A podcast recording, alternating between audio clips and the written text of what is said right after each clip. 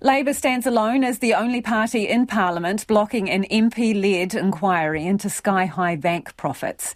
Every other party is on board, but the government says it makes more sense for the Commerce Commission to launch its own investigation instead. Here's our Deputy Political Editor, Craig McCulloch. Nothing makes odd friends like a collective enemy, and the big banks fell in that category today.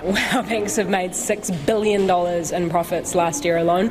That is absurd. There have been some very serious concerns. They've certainly made some very handsome profits in the last little while. Our banking sector is like if you had to rely on Aussie takeaways, and who would want that? MPs from all parties lining up the banking sector in their sights says both interest rates and bank profits continue their rise.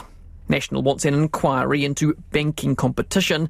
Nicola Willis has written to MPs asking them to hold a short, sharp review. Let's get those CEs from the big banks in front of Parliament. Let's make that completely open to the public. Let's get those answers fast. The ACT Party is on board. How is it that we've got McDonald's and KFC, but not a single American retail bank has entered the New Zealand market? As are the Greens. There has been excessive windfall profits made at a time when so many have been struggling. And Te Pāti Māori. Where's the return for the investment that New Zealanders are making into Australian banks? And it's not just politicians who want some sort of investigation. The Reserve Bank last week gave its support for a market study. So too has Tex Edwards, the founder of Two Degrees, and Sam Stubbs from the KiwiSaver provider Simplicity.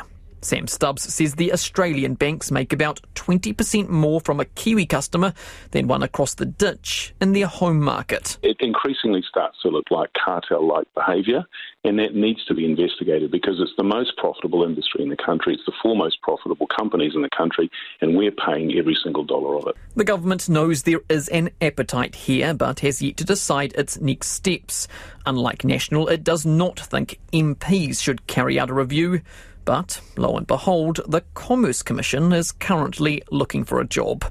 It's considering what sector to investigate next, having wrapped up its previous inquiries into building supplies, groceries, and fuel.